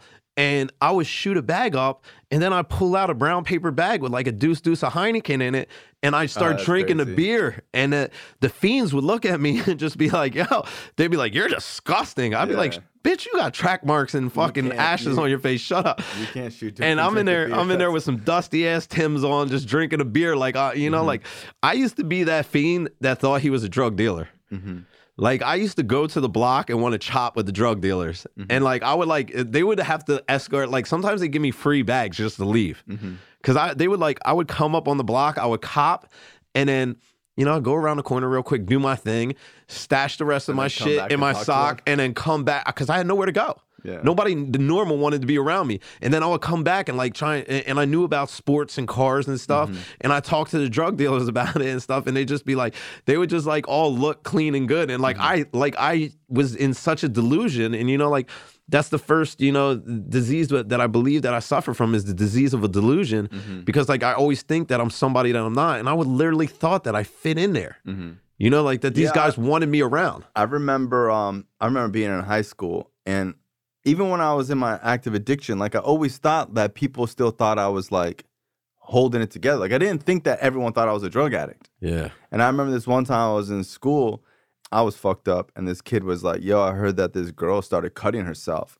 And I was like, "Damn, that's crazy." He's like, "Yeah, bro, she she uh had to go to the hospital. She got Baker acted. She's cutting herself." He's like, "Bro, that bitch is so stupid." He's like, "At least you do drugs." And that's when I realized like people are equating my drug use to cutting yourself. Like Yeah. I'm not like people like are you're not hiding shit. yeah, people are aware that my drug use is like self harm. And that's when I started to realize like, I don't do drugs to enjoy life. I am doing drugs to escape life. yeah.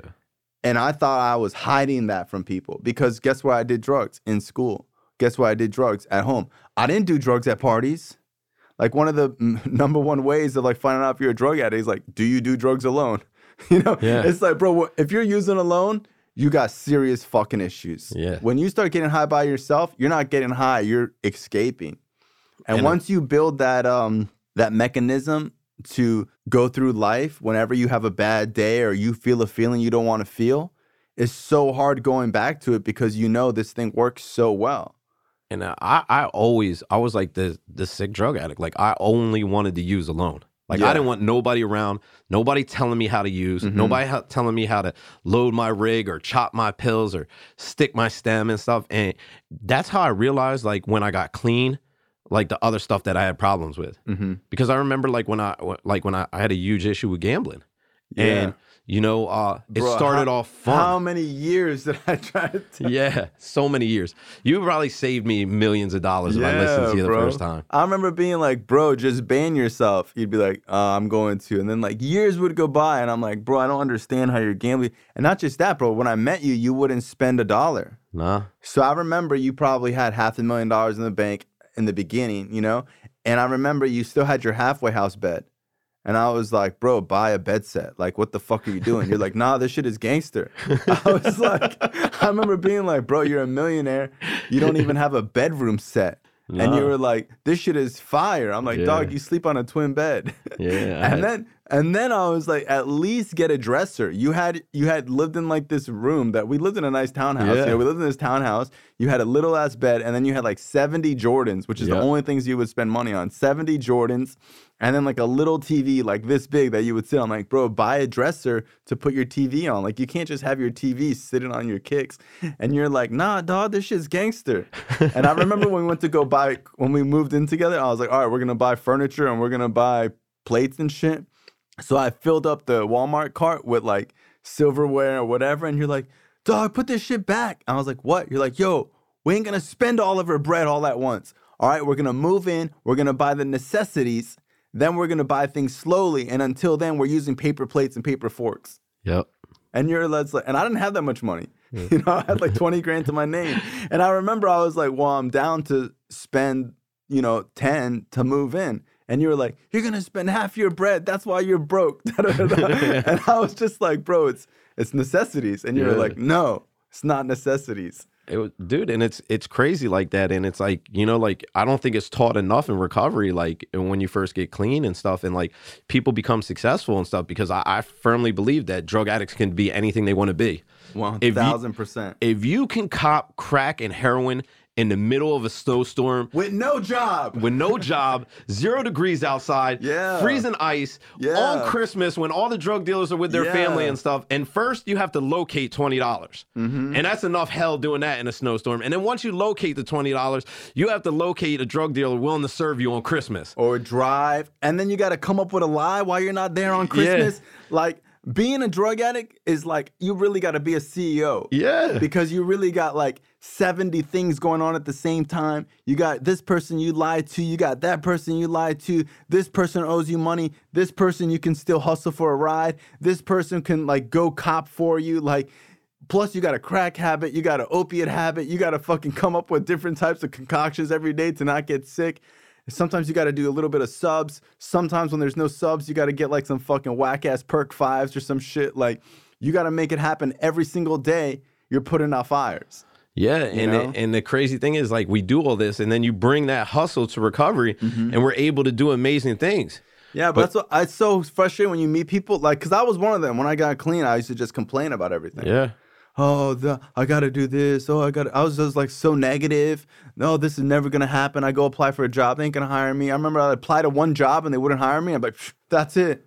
Yeah. No one's gonna hire me. Bro, you think I would go cop and go to one drug dealer and just be like, oh, well, I guess I don't have drugs that day? You know, like, nah, bro, I made it happen. I went to a thousand different people if I had and to. I mean, and it's just like, yo, there's there's nothing you can't do if you were a drug addict. Like that's why I firm I tell kids all the time, they're like, oh, this job sucks, this sucks. Like, yo, I literally had to con so many people and sell myself to so many people to get Mm-hmm. high every day for 15 fucking years. Mm-hmm. You know, I don't care if it's the shittiest job in the world. If you put the the what's the worst job to have right now? I believe the worst job to have is if you have to be that motherfucker that calls my phone every day trying to sell me that car warranty. Dog, I'd be getting They so many are the fucking warranties. worst. Every day. I think I could sell them. they I got the really recording, line, and that's what I, was about to say. Like, yo, if you, I was such a good con artist and so bad, and that's probably got to be the shittiest job in the world. But if I had 30 days clean, yeah. and you told me you were gonna pay me $500 a week to sit in air conditioning, put on this headset, and just call people all day, I'd be like, you're lying. I used to do it. You I- gonna give me yeah. five hundred dollars to call somebody? And yo, I would sell them car warranties. I would just get somebody on the phone. I'd just be like, look, yo, you need this. You know, your car's a piece of shit. Yeah, you know, bro, you need especially this. if it wasn't a scam. If you maybe don't maybe get- it really was a good warranty. Yeah, you know, like you need this warranty because I mean, Susan calls me every day, four times a day. You know, trying to sell me that car warranty. They called me today and I was like, bro, I want to hire these motherfuckers because now they have an automated system. Yeah. And I'm like, bro, who's doing their Yeah. IVRs? This is fire. Yeah. Because it must get obviously they're doing it because people are are, are paying for it. yeah. So it And wouldn't still yo, be a thing. and they're relentless. yeah, bro. And the thing is that some people might need it. I almost got into the business because at one point I was Yeah. like, bro, this is I wish I had somebody in my life as relentless about. I wish I, you know, that as relentless Yeah. as Susan calls me every day for that car warranty. Damn, I, you know, I need that. That like lights a fire under my Yeah. ass. I'm like, yo, I need to get as hungry as Susan. Yeah. Because I tell her to go fuck herself every day. She called tomorrow. And she called me, and it was the same way when we were using drugs, though. Yeah. How many times that drug dealer tell you to get the fuck off the block? Yeah. How many times he told you, come, yo, he would Dog, you- tell you on the phone, you cannot show up here with eight dollars. You Yeah. can, if you come here with eight dollars, I'm gonna fuck you up and take and you your would money. show up with eight dollars and come up, and you just have to like get him to laugh. You gotta like you would have the craziest i would have the craziest concoction. See i got your $10 but on the way here there was this little girl and she had one eye and, and she was standing on the corner with one eye. There was a fish swimming in it. But I, yo i brought you a swisher sweet that you know like yeah but i really stole it from the corner store. But like yo it, it, it- I didn't stop at the corner store. I went to the bar on the corner because that was the only place to serve me. And you know, like it was two fifty for this swisher, and, Yeah. and you would just talk his ear off for so long that And he'd bro, just be like, be like, he'd be like, man, take it. And you knew that there's a 50-50 chance that if he just showed up, you would somehow get served. You knew it. and uh, bro, like a lot of times with like You use- weren't taking no for an answer. So I used to work at call centers when I first when I was using my first job ever was at a call center asking for money for the Police Athletic League and the Veterans of America. And bro, it would be on an auto dialer and it would dial out like a thousand numbers a day. So it wasn't like this like fancy fucking uh, phone room job where you got like 20 sweet leads a day that were incoming calls or some shit. This is like outbound 1,000 calls a day. 99% of the calls are fuck you, don't call me anymore. And you'd have to answer every call. Hey, this is Brian Alzate. I'm calling on behalf of the Police Athletic League. How you doing today? Hey, is Max there? And I learned tonality. I learned how to like get someone's attention. You know, I learned like these things. And then I get clean. I don't want to talk to nobody. I get clean. I lose all my Yeah. social skills. I get clean. Oh, I don't like people. Bro, when I got clean, I remember being like, oh, it's so weird going to meetings. I don't know nobody. Yeah. My sponsor used to be like, motherfucker, how the hell did you get drugs? You got drugs by yourself? No, you had to call somebody. And he's like, all these people with clean time, you got to look at them like they got the firest fucking Yup. dope in town. And you call that motherfucker with a smile on your face and say, hey, what's up, man? How did you do? Because I need to do it too. Yep. Hey, bro, how did you get clean? What are some things that I should do my first year clean? Ask questions.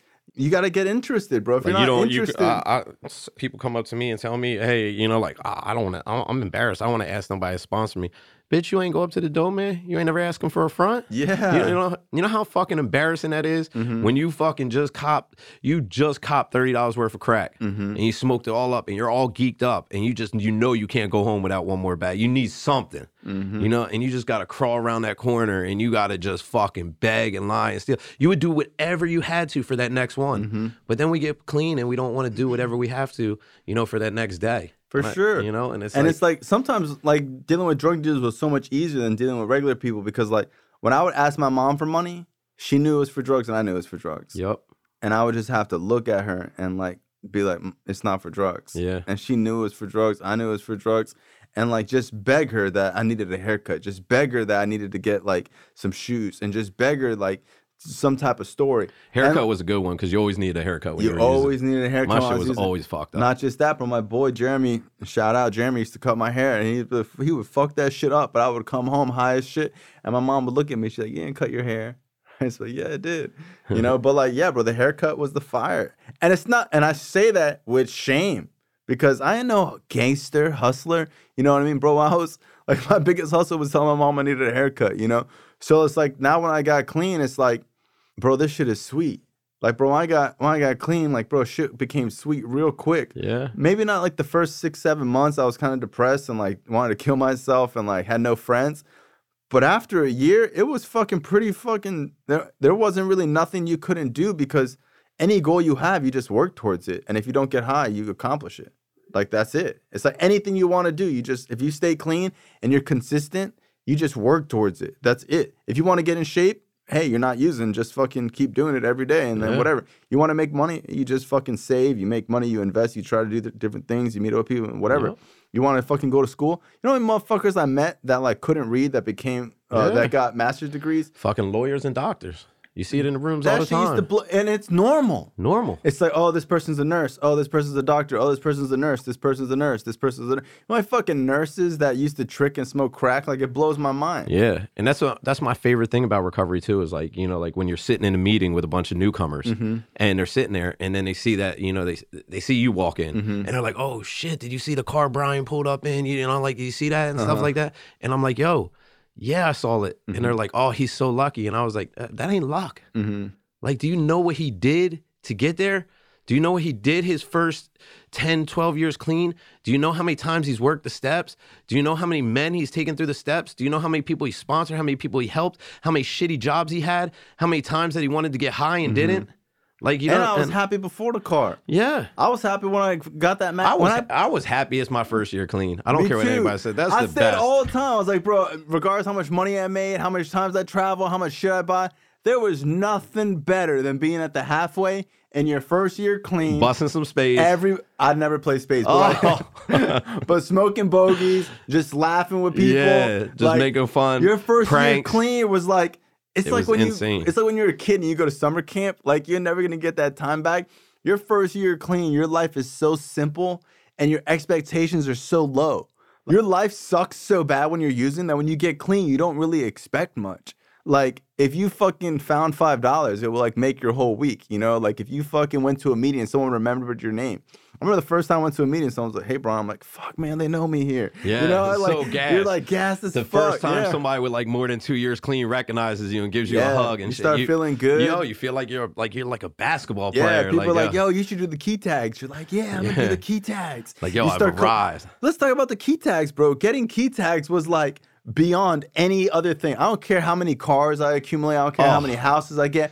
Accumulating key tags was the highest high I've Oh. ever felt. When you got that six months, Oh, and now you gotta gas. wait three Yeah. more months to get nine months, you're just like, fuck. But getting a year clean is hands down Yeah, it, best it- getting ever. a year clean and getting two years clean, they're right, Yeah. they're hand in hand. Because I, I remember picking up my two years clean, and it's, the the key tag is black and gold. There's a lot more ego I- in the yeah, two years. I wore a black and gold shirt, you know, and I was like, yo, like I've arrived. Like I got, I get to stand up. I got multiple years. But when Mm-hmm. That that first time in that meeting after you pick up that first year clean and you get that glow in the dark Mm-hmm. key tag, and then at the end of the meeting, you know, like they do the announcements, the secretary's report, and then you know, like at the end, they're like, anybody with more than a year clean, you know, Raise their please raise your hand. And that first time you get to raise it, you shoot that shit up fast, like you just won and the everyone's looking at you You're like, yo, "Yeah." you just got a year. Yeah, bro, it's so good. People are clapping for you. People are hugging you. People are texting you all day. It's the the best. the best amount of love we get in the rooms is like inexplainable. I get text messages all the day, randomly.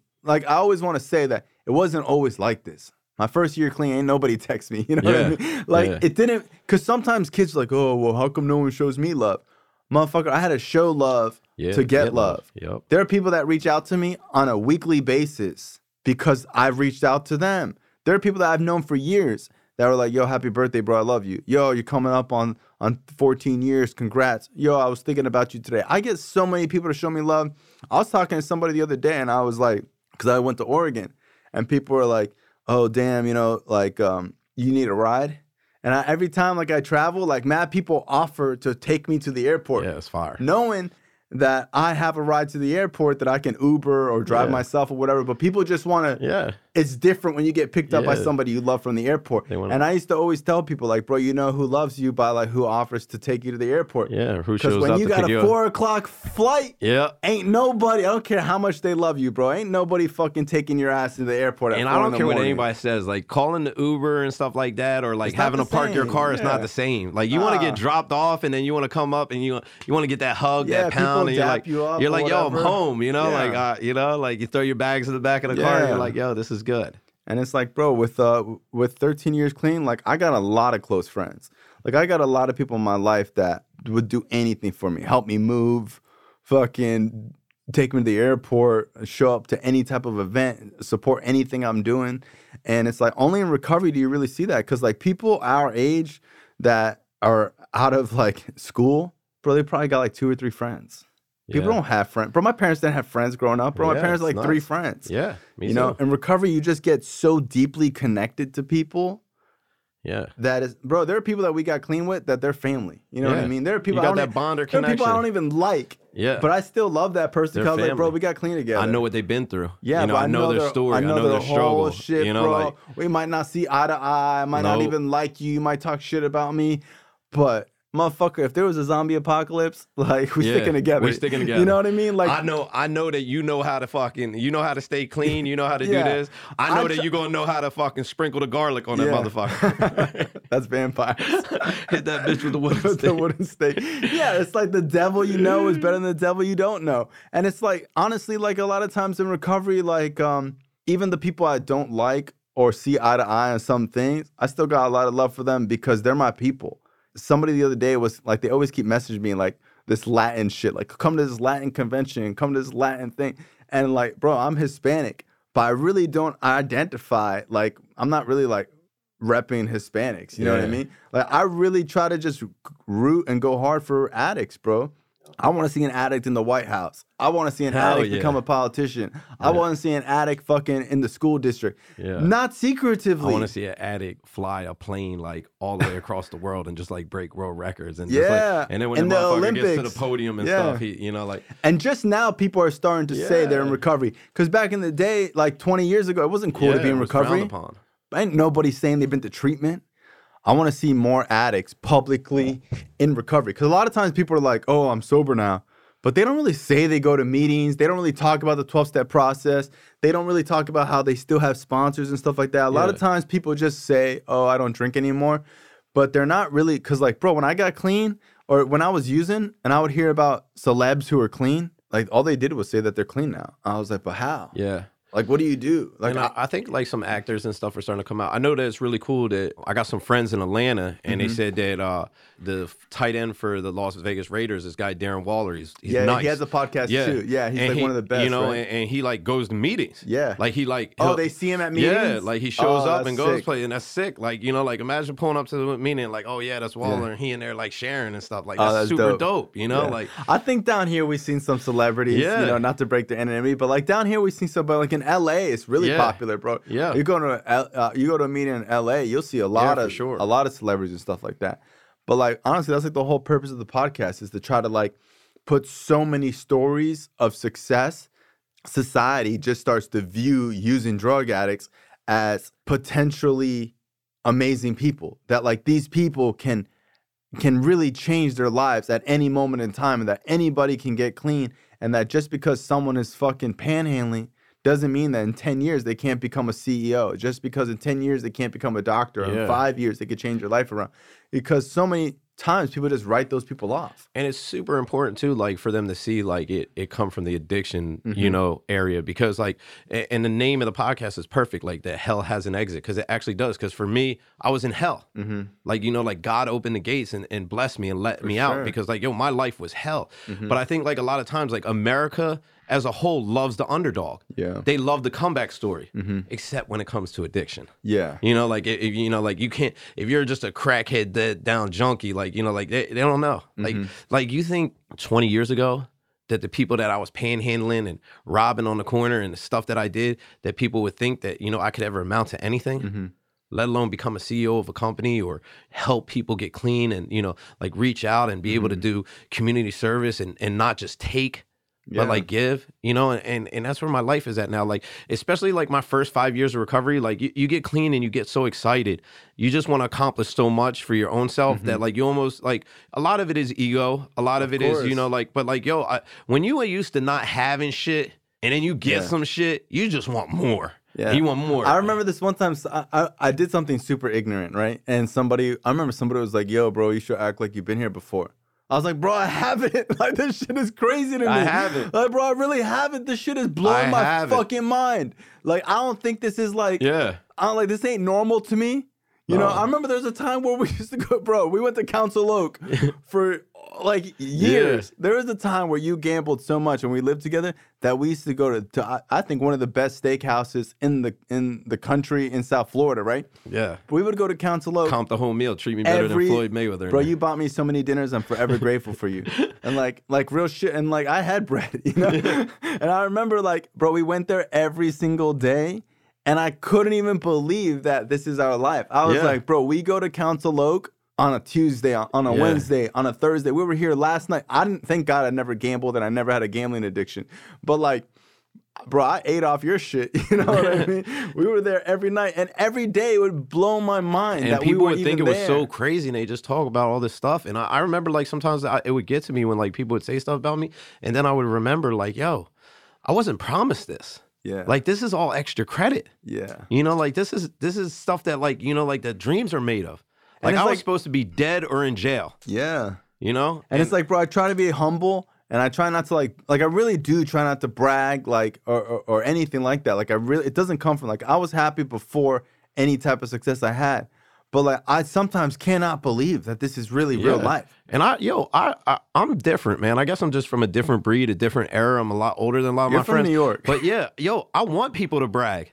Like Mm-hmm. I think that shit is crazy. That motherfuckers that used to smoke crack and shoot dope and Yeah. rob people and be homeless accomplish the stuff that they do. Yeah. Like I want to hear about that shit. Yeah, I remember. I need to know. I remember we have a friend who I think like at eight years clean was a multimillionaire at eight years Yeah. clean. The guy came from nothing, and I remember he spoke for you, and I was like, "How do you do?" You're like, "Man, he didn't talk about being a millionaire or nothing," and and like and that's just his personality, bro. Yeah. He's just not like that. But some of us are, Yeah. you know, and like sometimes like um I enjoy seeing like success stories. Mm-hmm. But like sometimes with like conversation with like finances, like people get like salty or start feeling a type of way or because you got people in the meetings that can't pay their halfway rent you know what i mean or like people really struggling financially that like sometimes i feel like uncomfortable talking about it but like to be honest with you like like you're one of my closest friends and like i seen your whole come up i'll never forget being at council oak and somebody had ordered me like the most expensive steak there is and I remember I, I eat like a two year old. You know this. I eat dinosaur Yeah. shaped fucking chicken nuggets. order ketchup with your steak. I order ketchup with my steak, water. I'm not fucking well mannered at all. And I remember I tried the steak and I was like, oh, this is like not that great. And I didn't really want to be mean, so I wasn't like it's trash, but I was like, no, I really really didn't like it. And you were elbowing me like, oh, that's a two hundred and fifty dollars steak. I was like, two hundred and fifty dollars, bro. I didn't even know they made steak for two hundred fifty dollars. And I was thinking like, man, I wish you would have just gave me the money, you know, because like I couldn't eat it, you know. But like that's what we were in life. Yeah. And that was the first time I ever went there. I probably was still making 12 bucks an hour working at a treatment center. And that was the first time we ever went. And then two years later, we're going there every single day Yeah. to the point where we I started going in my flip flops and basketball shorts. Yeah. Like it was just like there was no line. It, the food came out super fast. It was the best service, and I didn't have to pay for it. Yep. It was It's just, fire. and it was like, it's, yo, I'm, I'm living my dream. And Mm-hmm. the thing that people don't understand is that, like, I'm the same per- person now with, with, with whatever success as I was, you know, before that. And, Yeah. and none of that's going to change. And, you know, it's just me. Like, I, I like, especially I these remember- last two years. I remember when you came home and you just got your first job making 60 grand a year. hmm And I still remember, and you were living in a trailer. hmm right? So I lived in my parents' house. And I remember you used to be like, yo, your parents' house is dope. I'm like, brother, living with your parents is whack as fuck. You know how corny I feel trying to bring a girl over to my parents' house? Yeah. Like, I hate this.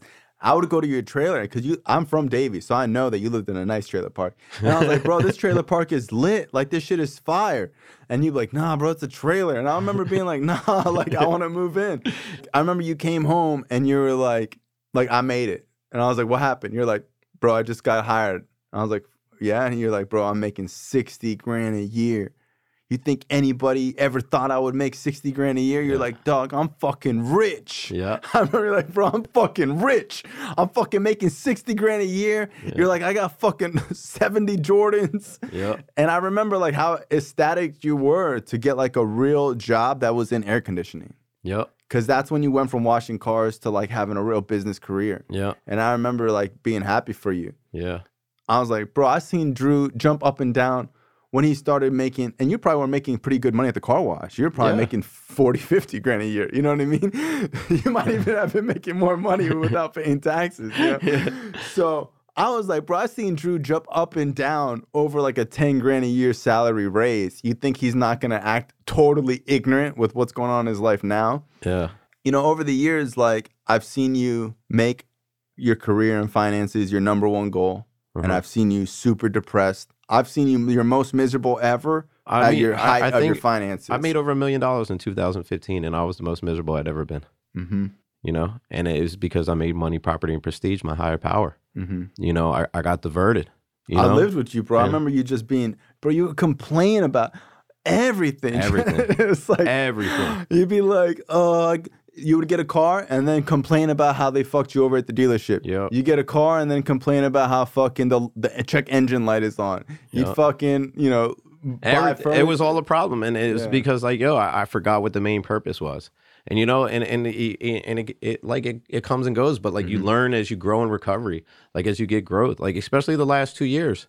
Like I probably, you know, like I don't even I, I don't even know if I made money this year. I don't care.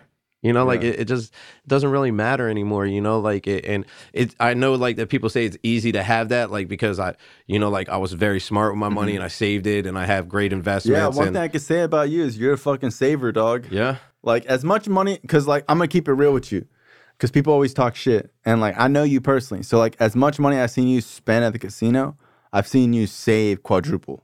yeah. You know, so even though I do think your gambling is out of control, everyone has a vice. Well, you, you got to give me a congratulations. Now it's nine Yeah. nine months, no Nine hard months, rock. no hard rock. Nine months, no hard rock. That's what's up, bro. Yep. I never thought I'd be able to do it, but you know, like uh, when the pain gets great enough, you know, you Mhm. got to apply the same things, you know, like because it it got to a point where people would, you know, it's bad when your accountant has to pull you to the side and say, "I know I work for you, uh, but we're friends on the side, and as your friend, I need to tell you, like, and, and put You paperwork in front of, problem. and you have a problem." You know, and then like uh, the last two years with like all the, you know, if I didn't have a solid program the last two years, like Dog, I've seen you win personally. I've seen you win sixty grand plus probably four times. Yeah, And I remember like the next day just going back to your miserable self. Yeah. It, it's dude, it's just like anything. It's just like the drugs. Yeah. It'll never be enough. And I, I tell all all my sponsees, I tell all the newcomers now, like, because I I done it. I learned my lesson. Like, the money will never be enough. The women will never be enough. The clothes will never be enough.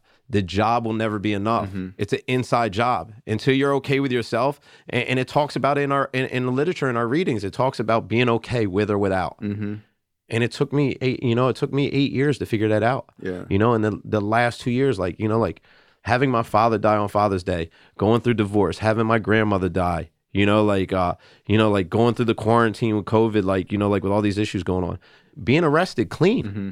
you know what it's like to have nine years clean and you know something come up from years ago where you know you have to go to jail clean and you're just sitting in a cell thank god you have the financial means for a lawyer and, mm-hmm. and bail and stuff like that but you're sitting in a jail cell and you know that everybody's posting your picture on facebook. You know everyone's talking shit about you and it's just like but at the same point like where i was at in my recovery at the time and the work that i had put in and certain people point out to me that like god is so good that he gave you this obstacle at the time he did because he knew you'd be able to handle it. Mm-hmm. Because my first couple years clean, my anxiety was so bad. If if, if my dad would have, uh, you know, like would have died on Father's Day, or I would have went through a divorce, or I would have messed my finances up, Mm-hmm. or I would have went to jail or something like that. You know, like who knows where I'd be? Yeah. You know, because I wasn't ready. I wasn't prepared. And like a lot of times, like that's why it's so important to stay active in your recovery because you never know when the storm's coming. Like you don't know when the divorce is coming. you don't know when any of that. You don't know when someone's gonna die. So that's why it's important. to I couldn't to imagine not being plugged in the way I was these last two years. Yeah, like, bro, like my program is so. I'm so grateful for my program, and I'm so grateful for never straying away. People can say a lot of shit about me. I've done a lot of stuff, Mm-hmm. you know, like that I'm not proud of. Using and clean, you know, like I'm a man. I make mistakes. You know, like one thing that you know, like that they can't say is that the last two years going through all these problems, that I didn't handle every situation with dignity. Mm-hmm. That I didn't walk through everything with my head up and handle it like a man. And I would not been able to do that if it wasn't for the program, uh, uh, Narcotics Anonymous, if it wasn't for recovery, a 12 step fellowship, if it wasn't for having the men and the Mm-hmm. relationships I built in my life, the, the people that show up to your house, you know, like, sure. you know, like, I, dude, like, you know, like I remember the day after, you know, my significant other le- had left, you know, like, dude, I, I thought I was going to kill myself. You know, like I didn't know. I was so I was so codependent. I was so you know, like I hadn't, you know, like Mm-hmm. and, and I was so miserable that I hadn't understood. You know, like and it took going to therapy. It took like working steps and doing this stuff that I had to do to realize, you know, what my part in it was, Mm-hmm. and uh, you know, like realize that I was a miserable asshole and that you know, like like I was lucky that she didn't leave me five years ago. Yeah. You know, she should have. Mm-hmm. And it was like, you know, like situations like that come apart and you're able to put the work in and see it. And, you, you know, like I'm just grateful that even though it, using was a thought, it wasn't an option. I was surrounded by too many good men. I was surrounded by a program. And it's like, you know, like I always say that the greatest growth comes from the other side of pain. Mm-hmm. Like when you experience enough pain and you're able to walk through that pain Mm-hmm. on the other side of that, it's just like amazing. Yeah. Like where I'm at today in my it's life. It's honestly the best thing that ever happened to you, bro. Because I remember, like, you had two options. Just like when you first got clean, it's like, bro, you could use this fucked up situation and make your life worse, or you could use this fucked up situation and make your life better. And I don't know what happened, but the next day you're like, bro, I'm getting in the best shape of my life. I'm going walking. I'm I'm eating salad. You really did put like, ain't no energy like breakup energy. Yeah. Like when you have that energy, you're either gonna use it in smoking crack or you're gonna use it to like get in the best shape of your life. yeah. Like when you go through that breakup, when you go through like financial trouble or like whatever pain, like you can use that positively or negatively. And I've seen you use that really positively. You change the whole way you look. I'll post some before and after pictures. You used to look like a pale. You look like the fucking fat penguin from Batman, but tall. Damn. Yeah, you look like shit. You look Oh, like stir fried dog shit. I'm gonna let you get that one off. But um, yeah, I love you, bro. I appreciate you coming on the show. Yeah, man. Thank you And, for uh, having me. I love it. I'm telling you, bro, like, uh, you know, being friends with you for like these past nine and a half years, t- really 10 years, has been wild. There's not too many people that know me the way that you know me. You know what I mean? And there's not so many people that can say the same thing about you, bro, you know? So, uh, I appreciate you coming on the show. And I know, you know, I, I was like, I was like, man, I got to save Drew for like when the show starts to get hot. But I appreciate you, bro. Yeah, man. Love Thank you. you. for having me. Love Yeah. you too, brother. This show is not affiliated with any specific 12 step program. If you or a loved one is struggling with an addiction, please find a local 12 step meeting. If you believe you may need detox or drug treatment of any kind, please call 888 699 9395 to speak to a specialist. The show is sponsored by United Recovery Project, a state of the art drug and alcohol rehab facility. You can visit our website at unitedrecoveryproject.com.